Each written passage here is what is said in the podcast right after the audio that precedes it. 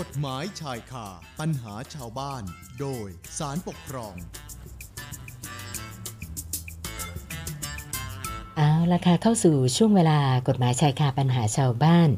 โดยสารปกครองกันต่อนะคะ คุณฟังคะช่วงเทศกาลปีใหม่ที่ผ่านมา เชื่อว่าหลายท่านก็คงได้หยุดพักผ่อนกันยาวๆเลยนะบางท่านเนี่ยอาจจะใช้สิทธิ์ ลาหยุดเพิ่มอีกสักหน่อยนะคะ ลาหยุดอีกสักสองสามวันอ้าว ได้หยุดต่อเนื่อง ยาวหลายวัน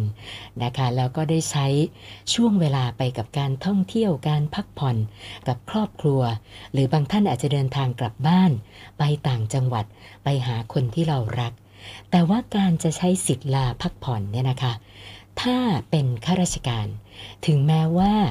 จะได้รับอนุญาตให้ลาตามจำนวนวันที่กำหนดแล้ว แต่ก็ใช่ว่าจะมีสิทธิ์ ลาวันไหนลาเมื่อไหร่ก็ได้นะคะนะเพราะว่าตัวอย่างคดีปกครองที่วิทยากรของเราหยิบมาคุยให้ฟังในวันนี้เนี่ยก็เป็นเรื่องเกี่ยวกับการลาพักผ่อนที่ถึงแม้ว่าจะเป็นการลาตามสิทธิ์ แต่ถ้าหากว่าไม่ปฏิบัติตามกฎระเบียบ การลาของหน่วยงานนั้นๆเนี่ยอาจส่งผลกระทบ ต่อหน้าที่การงานได้เลยนะคะ โดยเฉพาะการลา โดยที่ยังไม่ได้รับอนุญาตให้ลา อันนี้สำคัญอยู่นะคะ เอาละเราจะไปพูดคุยกับ ดรเจต สถาวรศิลพร ที่ปรึกษาสำนักงานศาลปกครองนะคะนะเดี๋ยวท่านหยิบเอานะคดีตัวอย่างมาเล่าสู่กันฟังให้ความรู้กับพวกเรานะคะ สวัสดีค่ะอาจารย์ สวัสดีครับ สวัสดีปีใหม่ครับคุณคุณนันท์ครับสวัสเช่ดีนกันปีใหม่ค่ะครับคุณผู้ฟังสพ91 ครับ ครับผค่ะมค่ะ อาจารย์คะคดีที่หยิบมาคุยกันในวันนี้เนี่ย เกี่ยวข้องกับประเด็นการลาพักผ่อนในแง่มุมไหนยังไงเหรอคะ ครับผม จริง ๆ ต้องบอกว่าเรื่องที่เราคุยกันวันนี้เนี่ยครับ ไม่เพียงแต่เป็นเรื่องเกี่ยวกับการลาพักผ่อนนะครับ เป็นเรื่องรวมไปถึงการดำเนินการทางวินัยในเรื่องอื่น ๆด้วยนะครับค่ะลาพักผ่อนเนี่ยเป็นเรื่องหนึ่ง ที่ที่อยู่ในนั้นที่เราจะคุยกันครับผมค่ะทีนี้ผมเริ่มต้นเล่าเลยดีกว่าได้นะคค่ะรับอาจารย์เริ่มต้นเล่าเลยว่า เรื่องเนี้ยเกิดจากตอนที่จะมาเป็นคดีความที่ศาลปกครองเนี่ย ก็เริ่มจากว่าผู้ฟ้องคดีนะครับ ก็เป็นคุณหมอนะครับ เป็นคุณหมอประจำอยู่ในโรงพยาบาลของรัฐแห่งหนึ่งนะครับ ซึ่ง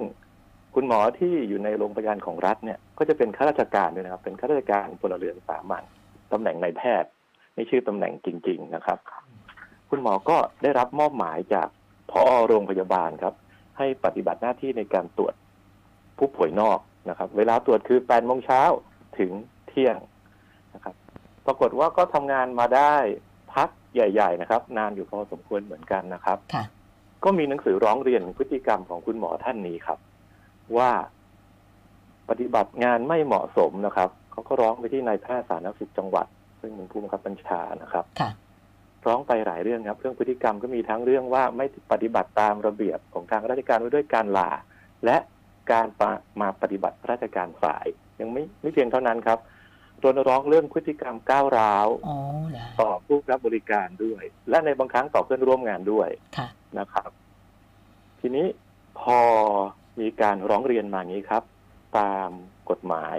ระเบียบเกี่ยวกับข้าราชการพลเรือนผู้ข้าราชการก็ต้องไงครับ ต้องให้มีการสอบข้อเท็จจริงครับค่ะครับก็ให้มีการสอบข้อเท็จจริง สอบเสร็จแล้วปรากฏว่ามีมูลนะค่ะมีมูลที่จะควรถูกกล่าวหา ว่า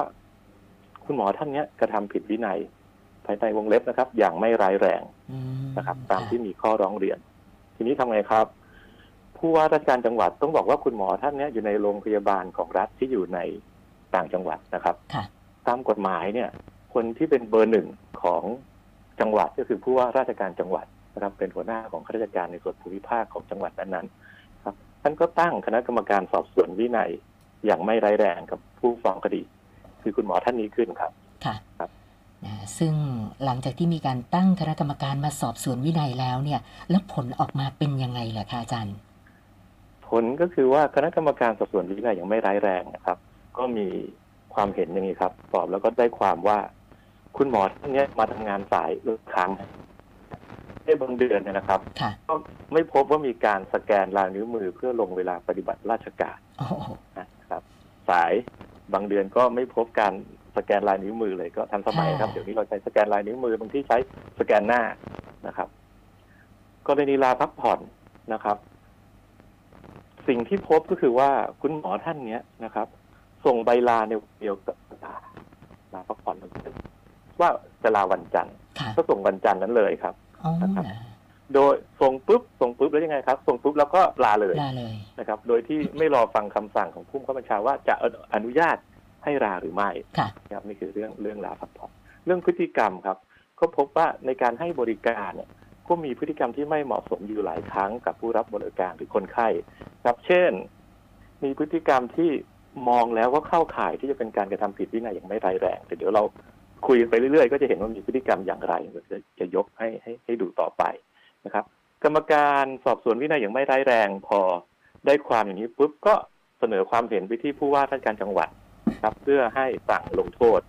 ในความผิดวินัยอย่างไม่ร้ายแรง ลงโทษเป็นตัดเงินเดือนห้าเปอร์เซ็นเป็นเวลาสามเดือนนะครับค่ะทีนี้เมื่อดูแล้ว คุณหมอท่านนี้มี ดูแล้วกระทำผิดวินัยอย่างเนี้ยก็หลายครั้งนะครับ ก็เลยไม่มีเหตุอันควรลดหย่อนโทษก็ต้องผู้ว่าราชการจังหวัดก็สั่งลงโทษตัดเงินเดือนห้าเปอร์เซ็นเป็นเวลาสามเดือนไปนะครับค่ะทีนี้ผู้ฟ้องคดียังไงล่ะ ผู้ฟ้องคดีในที่นี้คือคุณหมอเห็นว่าคำสั่งลงโทษเนี่ย น่าจะไม่ถูกต้องอะเขาก็เลยไปอุทธรณ์คำสั่งลงโทษดังกล่าวที่คณะกรรมการพิทักษ์ระบบคุณธรรมชื่อชื่อเพาะนะฮะค่ะชื่อเรียกว่ากพคนะครับ คือตามกฎหมายพลเรือนเนี่ยนะครับ ถ้าใครข้าราชการคนใดถูกคำสั่งลงโทษทางวินัยเนี่ยนะครับ ร้ายแรงหรือไม่ร้ายแรงก็ตามที เวลาจะอุทธรณ์เนี่ยต้องไปอุทธรณ์ที่อีกองค์กรหนึ่งตามที่กฎหมายพลเรือนเขากำหนดคือคณะกรรมการพิทักษ์ระบบคุณธรรมนะครับ ก็ไปอุทธรณ์ผลอุทธรณ์ครับ อืมผู้คุณหมอเนี่ย ไปอุทธรณ์ในสองเรื่องครับ อุทธรณ์บอกว่ากระบวนการสอบสวนวินัยที่คณะกรรมการสอบสวนวินัยอย่างไม่ร้ายแรงเนี่ย ซึ่งนำไปสู่ออกที่ผู้ว่าออกคำสั่งลงโทษเนี่ย กระบวนการไม่ชอบค่ะทำไม่ชอบด้วยกฎหมายอืม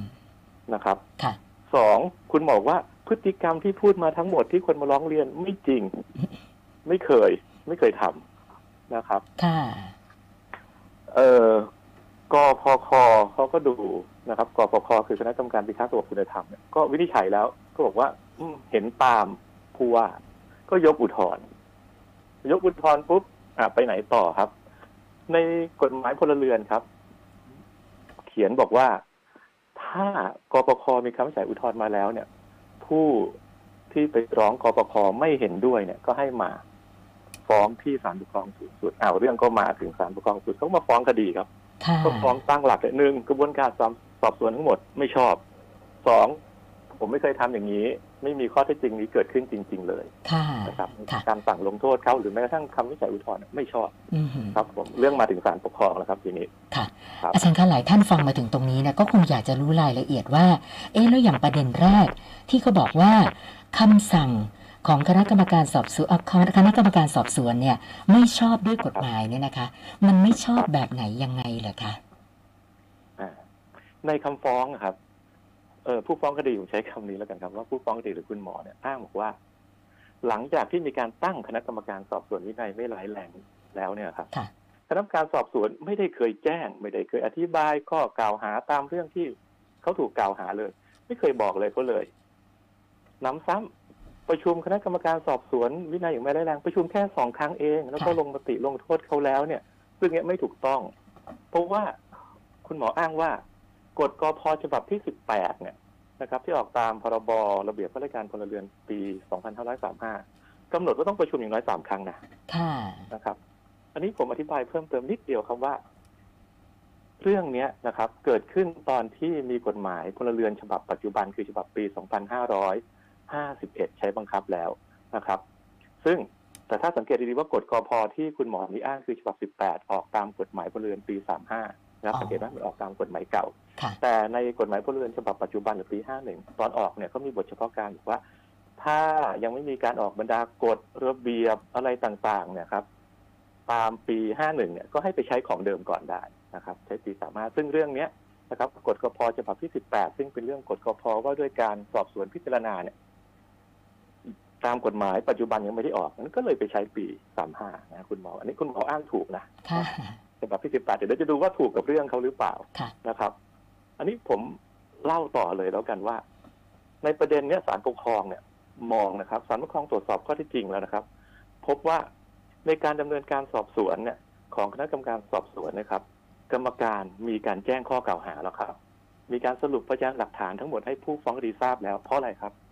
เพราะว่าปรากฏหลักฐานว่าผู้ฟ้องคดีได้ลงลายมือชื่อรับทราบในบันทึกอ๋อที่กรรมการสวนเขาส่งค่ะ อ้าวเดี๋ยวเดี๋ยวแป๊บหนึ่งนะคะสักครู่ค่ะเดี๋ยวทีมงานนะติดต่อสัญญาณอาจารย์ใหม่อีกสักรอบหนึ่งนะคะ มาย้ำอุบัติเหตุ รัชดาพิเศษขาเข้าค่ะ เมื่อสักครู่ที่เพื่อนอาสาส่งข่าวกันมาว่า บนต่างระดับรัชวิภา ชนกัน 3 คัน แท็กซี่ 1 เก๋ง2 ทีมงานก็ส่งข้อมูลไปที่ศูนย์วิทยุประชาราษฎร ขอเจ้าหน้าที่เข้าไปดำเนินการนะคะ ใครตามหลังมาจากสะพานพระรามเจ็ดมุ่งหน้าวงสว่างประชานุกูล จะไปทางรัชวิภานะคะ ทราบข้อมูล เมื่อสักครู่มีชนกันอยู่ 3 คัน บนต่างระดับรัชวิภานะคะ ก็เลยยังมีปัญหาสะดุดกันอยู่ แล้วก็คุณสุริยะ รายนี้ที่บอกว่าสายพานหลุด นะขอย้ำเข้ามาอีกรอบหนึ่งนะคะ อยู่ที่บรมราชชนนีด้านขาออก ในช่องคู่ขนาน ก่อนถึงสายใต้ใหม่ ประมาณ 300 เมตร คือเขามีสายพานสำรองแล้ว แต่ว่าไม่เคยเปลี่ยนเองอะค่ะ ก็เลยใส่สายพานใหม่ไม่เป็นนะคะ ถ้าเพื่อนอาสาสมาชิกท่านใดแวะช่วยเหลือได้ รบกวนหน่อยนะคะ รถสีส้มทอทหารหอหีบ 5923 กทมนะคะ เอาล่ะช่วงนี้สัญญาณอาจารย์มาใหม่แล้วนะคะ อาจารย์ขาครับผมค่ะขออนุญาตต่อเลยค่ะค่ะ ครับ ต่อว่าศาลก็พบว่าเอ่อคุณหมอเนี่ยหรือผู้ฟ้องคดีลงลายมือชื่อ รับทราบบันทึกที่คณะกรรมการสอบสวนเขาส่งไปให้นะครับค่ะสองสองครั้งด้วยกันอ๋อแสดงว่าอ่าทราบข้อเท็จจริงรับทราบด้วยแล้วนะนะครับมีโอกาสโต้แย้งด้วยนะครับ เพราะว่าก็ปรากฏว่าครับ ในข้อเท็จจริงเนี่ย พยานหลักฐานเนี่ยพบว่าคุณหมอหรือผู้ฟ้องคดีก็มีการชี้แจงแก้ข้อกล่าวหาไปนะครับ ค่ะ ทีนี้มาถึงประเด็นที่คุณหมออ้างว่า ประชุมสองครั้งเองนะฮะนะฮะตามกฎกพฉบับ18เนี่ยเขาบอกว่าต้องประชุมสามครั้งอย่างน้อยสามครั้ง จริง ๆ แล้วศาลบอกว่ากฎกพฉบับที่18นะครับ ใช้กับการสอบสวนวินัยอย่างร้ายแรงนะครับ ค่ะเคสนี้กรณีนี้ไม่ใช่การสอบสวนวินัยอย่างไรอ่าเป็นไม่ร้ายแรงเพราะฉะนั้น ถ้ารวบรวมพยานหลักฐาน สมบูรณ์เพียงพอแล้วนะครับ คณะกรรมการสอบสวนวินัยอย่างไม่แรงก็สามารถลงมติได้เลยครับค่ะไม่ไม่ต้องไป เพราะว่า 18 ใช้กับร้ายแรงนะครับ ในประเด็นนี้ก็ก็เห็นชัดว่าเป็นอย่างนี้นะครับ ครับผมอืมอาจารย์คะแล้วแล้วอีกประเด็นหนึ่งที่คุณหมอท่านปฏิเสธว่าไม่จริง ไม่ได้ทำอะความผิดตามที่ถูกกล่าวหาแต่อย่างใดทั้งสิ้น ตรงนี้คุณหมอศาลวินิจฉัยบอกว่ายังไงคะต้องต้องดูครับ ตรงนี้เนี่ย สิ่งพฤติกรรมเนี่ยที่คุณบอกว่าไม่ได้ทำเนี่ยค่ะ เรามีสองเรื่องนะ คือเรื่องที่หนึ่งเรื่องลาใช่ไหมครับ เรื่องลากับมาทำลาพักผ่อนค่ะ นะครับกับมาทำงานสายสายอันหนึงคืออะไร มีพฤติกรรมที่ไม่ดีละนะครับ กับผู้รับบริการหรือเพื่อนร่วมงานนะครับ เรามาดูอันแรกก่อนเรื่องลา เรื่องลากับเรื่องปฏิบัติราชการสายเนยนะครับ ค่ะ ศาลวิเคราะห์พยานหลักฐานทั้งหมดแล้วก็เห็นว่าศาลก็ดูครับว่า ตามประกาศสำนักนายกเรื่องกำหนดเวลาทำงานและวันหยุดราชการเนี่ยนะครับมีการกำหนดว่าข้าราชการเราจะต้องทำงานตั้งแต่กี่โมงครับแปดโมงครึ่งถึงสี่โมงครึ่งหยุดพักกลางวันตอนเที่ยงนะครับ เที่ยงถึงบ่ายนะครับ แล้วก็มีการกำหนดว่าเอาล่ะ ถ้าจะมีส่วนราชการไหนกำหนดกฎเกณฑ์ที่นอกเหนือไปจากข้างบนก็ทำได้นะเพื่อความสะดวก แต่เมื่อคำนวณเวลาแล้วหนึ่งสัปดาห์เนี่ยคุณต้องได้เวลาให้มัน เท่ากับตอนแปดโมงครึ่งกับสี่โมงครึ่งนะรวมๆทั้งสัปดาห์ ข้อที่จริงเรื่องนี้มีประเด็นครับ ว่าคุณหมอบอกว่า โรงพยาบาลที่คุณหมออยู่เนี่ยดันไปกำหนดว่าให้ทำงานแปดโมงเช้าถึงสี่โมงคุณหมอบอก อืม อย่างเงี้ย มันไม่ตรงค่ะนี่นานะครับ อย่างนี้ก็ทำให้ ให้ผมจะต้องมาทำงานเร็วขึ้นค่ะนะครับอะแต่จากข้อที่จริงปรากฏว่า โอเค ถึง ถึงจะบอกว่าเช่นนี้แล้วเนี่ย ตอนดูการลงเวลาของคุณหมอเนี่ยนะครับ ค่ะ คุณหมอมาทำงานลงเวลาทันจริงๆก็แค่วันเดียวอะเอาแค่แค่มกราถึงเมษาในปีห้าค่ะวันเดียวเองเหรอคะ ที่ลงทันนะค่ะ จะแปดโมงครึ่งหรือแปดโมงยังไงคุณหมอก็ลงไม่ทันนะจะเป็นแบบไหนก็ไม่ทันอยู่ดีอ๋อ นะฮะค่ะนี่คือข้อเท็จจริงผมค่ะจะบอกมันมีปัญหาเรื่องเวลา พอดูแล้วจะเวลาไหน มันก็ก็ไม่มีปัญหาครับเพราะคุณหมอมาสายค่ะ เป็นปกติฮะนะคะ นะครับ คือหลายท่านอาจจะมีความรู้สึกเหมือนดิฉันหรือเปล่าว่านะคุณหมออาจจะคิดว่าก็ก็เป็นเพราะโรงพยาบาลกำหนดเวลาเข้างาน เร็วกว่าปกติของเวลาราชการ ก็เลยทำให้ตัวเองมาไม่ทัน แต่ว่าเอาเข้อจริงก็ก็ยืนยันด้วยการลงเวลาว่ายังไงก็ไม่ทันแปดโมงครึ่งอยู่ดีใช่ไหมคะใช่ใช่ครับเพราะว่าพอดูเหมือนที่ผมบอกครับจากข้อเท็จจริงเนี่ยพบว่าในบัญชีการลงเวลาปฏิบัติราชการน่ะโอเคนะครับ จะแปดโมงครึ่งถึงสี่โมงครึ่งอ่าแต่ที่นี่เป็นแปดโมง ถึงสี่โมงอะไรอย่างนี้ก็ตามที แต่ดูแล้วเนี่ย คุณจะตอกไม่ใช่ตอกบัตรที่นี่จะสแกนนิ้ว สแกนนิ้วแบบไหนก็ตามทีครับ คุณค่ะมาทำงานไม่สายอยู่แค่วันเดียว ในรอบอืมมกราถึงเมษาแสดงว่าพฤติกรรมของคุณเนี่ยมาทำงานสายเป็นสารที่ว่าเป็นอาจินนะฮะเป็นค่ะศัพท์ที่ไพเราะก็คือสม่ำเสมอมาทำงานสายเป็นปกติค่ะนะโดยไม่ใส่ใจระเบียบแบบแผนเกี่ยวกับการลงเวลาเป็นบัตรราชการเลยอืมเนี่ยฮะค่ะก็สิ่งนี้ชัด ค่ะว่าค่ะ อาจารย์คะแล้วประเด็นหนึ่งที่บอกว่าไม่ปฏิบัติตามระเบียบว่าด้วยการลา อันนี้ทางคุณหมอไม่ทราบดำเนินการยังไงคะที่บอกว่าไม่เป็นไปตามระเบียบเนี่ยค่ะ ครับ คืออย่างนี้ครับ คือเรื่องระเบียบการลา ในในยุคของคดียุคที่เรื่องนี้เกิดขึ้นน่ะเป็นระเบียบสำนักนายกรัฐมนตรีว่าด้วยการลาของข้าราชการปีสามห้านะฮะค่ะเพราะว่าไอ้ฉบับใหม่ฉบับปัจจุบันที่ใช้ที่ใช้อยู่เนี่ยฮะ ที่ใช้อยู่เนี่ย เป็นระเบียบการลาปีห้าห้านะครับค่ะเหตุการณ์เนี้ยเกิดก่อนที่ฉบับนี้จะออกมาใช้ก็เลยใช้ฉบับปีสามห้าแต่จะเป็นสามห้าหรือห้าห้าครับ หลักการเหมือนกันครับ ก็คือว่าข้าราชการเนี่ยที่จะขอลาพักผ่อนนะครับ ทุกคนมีสิทธิ์ลาพักผ่อนนะครับ พวกเรามีสิทธิ์ลาพักผ่อนข้าราชการเนี่ยแล้วก็มีวันเวลาที่กำหนดว่าจะลาได้กี่วันกี่วันนะครับ สะสมได้ด้วยนะครับค่ะแต่ว่าหนึ่ง ไม่ใช่อยากจะลาเป็นแพ็กเกจยี่สิบวันแล้วเราขอสิทธิ์นี้ไปแล้วผู้บังคับบัญชาผู้มีอำนาจสั่งอนุญาตเนี่ย จะต้องยอมเราทุกอย่างนะไม่ใช่ เพราะว่าการลาพักผ่อนเนี่ยชื่อบอกการลาพักผ่อนนะฮะก็ต้องดูดูว่าให้ลาไปแล้วเนี่ย ให้ลาตามที่ขอหรือจำนวนวันที่ขอเนี่ยเราจะทำให้กิจการงานของราชการเนี่ยเอ่อกระทบหรือเปล่านะครับ ไม่ใช่ตามใจชอบนะมีสิทธิ์แต่เราก็ไม่ได้ใช้สิทธิ์ได้ตามใจชอบ ก็ต้องคำนึงถึงผลกระทบด้วย ทีนี้เมื่อลาไปแล้วเนี่ย ก็ไม่ใช่ว่ายื่นปุ๊บยื่นวันนี้แล้วก็เพ่นเลยไม่ใช่นะครับ หรือยื่นว่าฉันจะลาพรุ่งนี้ แล้วก็มาถึงพรุ่งนี้ก็ก็ไปไหนก็ได้พักผ่อนอย่างมีความสุขไม่ใช่ฮะ ใช้สิทธิ์ได้ฮะ ยื่นแล้วต้องรอให้ได้รับการอนุญาตนะครับ อนุญาตปุ๊บค่อยไปพักผ่อนอย่างมีความสุขครับค่ะนะฮะค่ะงั้นกรณีของคุณหมอเนี่ย ยื่นปั๊บไปเลย ไปปุ๊บครับ ค่ะฮะ ครับผม อย่างนี้ก็ต้องต้องถือว่าไม่ปฏิบัติตามระเบียบว่าด้วยการลาชัดเจนใช่ไหมคะอาจารย์ใช่ใช่ครับ มีมากกว่านั้นนะครับไอ้เรื่องการลาพักผ่อนเนี่ยนะครับ ลาไปแล้วนะครับ ถ้ามีราชการจำเป็นเร่งด่วนนี่ผู้กำชาเรียกกลับมาได้นะครับอ๋ออาจจะต่างจากค่ะลาอื่น ต่างจากลาป่วย ต่างจากลากิจส่วนตัวนั่นโดยสภาพลาป่วยคงไปปลุกให้ลุกจากเตียงคนไข้มาไม่ได้ หรือนอนพักผ่อนอยู่ลากิจส่วนตัวเนี่ย ก็เรียกกลับมาไม่ได้แต่ลาพักผ่อนเนี่ยเรียกกลับมาได้เลยนะครับ ค่ะค่ะคือนอกนอกจากเรื่องการลาแล้วเนี่ยนะการเข้างานสายก็ด้วย แล้วเมื่อสักครู่ที่ที่อาจารย์บอกไว้ตอนต้นรายการก็คือ ยังมีพฤติกรรมที่ไม่เหมาะสมอย่างอื่นด้วยอีกต่างหากใช่ไหมคะ มีฮะคือถ้าดูจากในที่ศาลบอกครับ มีหลายพฤติกรรมอย่างเช่น คือมีคนไข้นะครับ คนไข้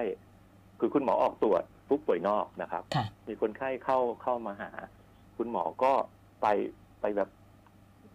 ไล่เขาออกไปอ๋ออย่าเข้ามาอะไรเงี้ย แล้วก็ใช้แรงกำลังอะครับโอ้เหอแรงกำลังพาเขาออกไป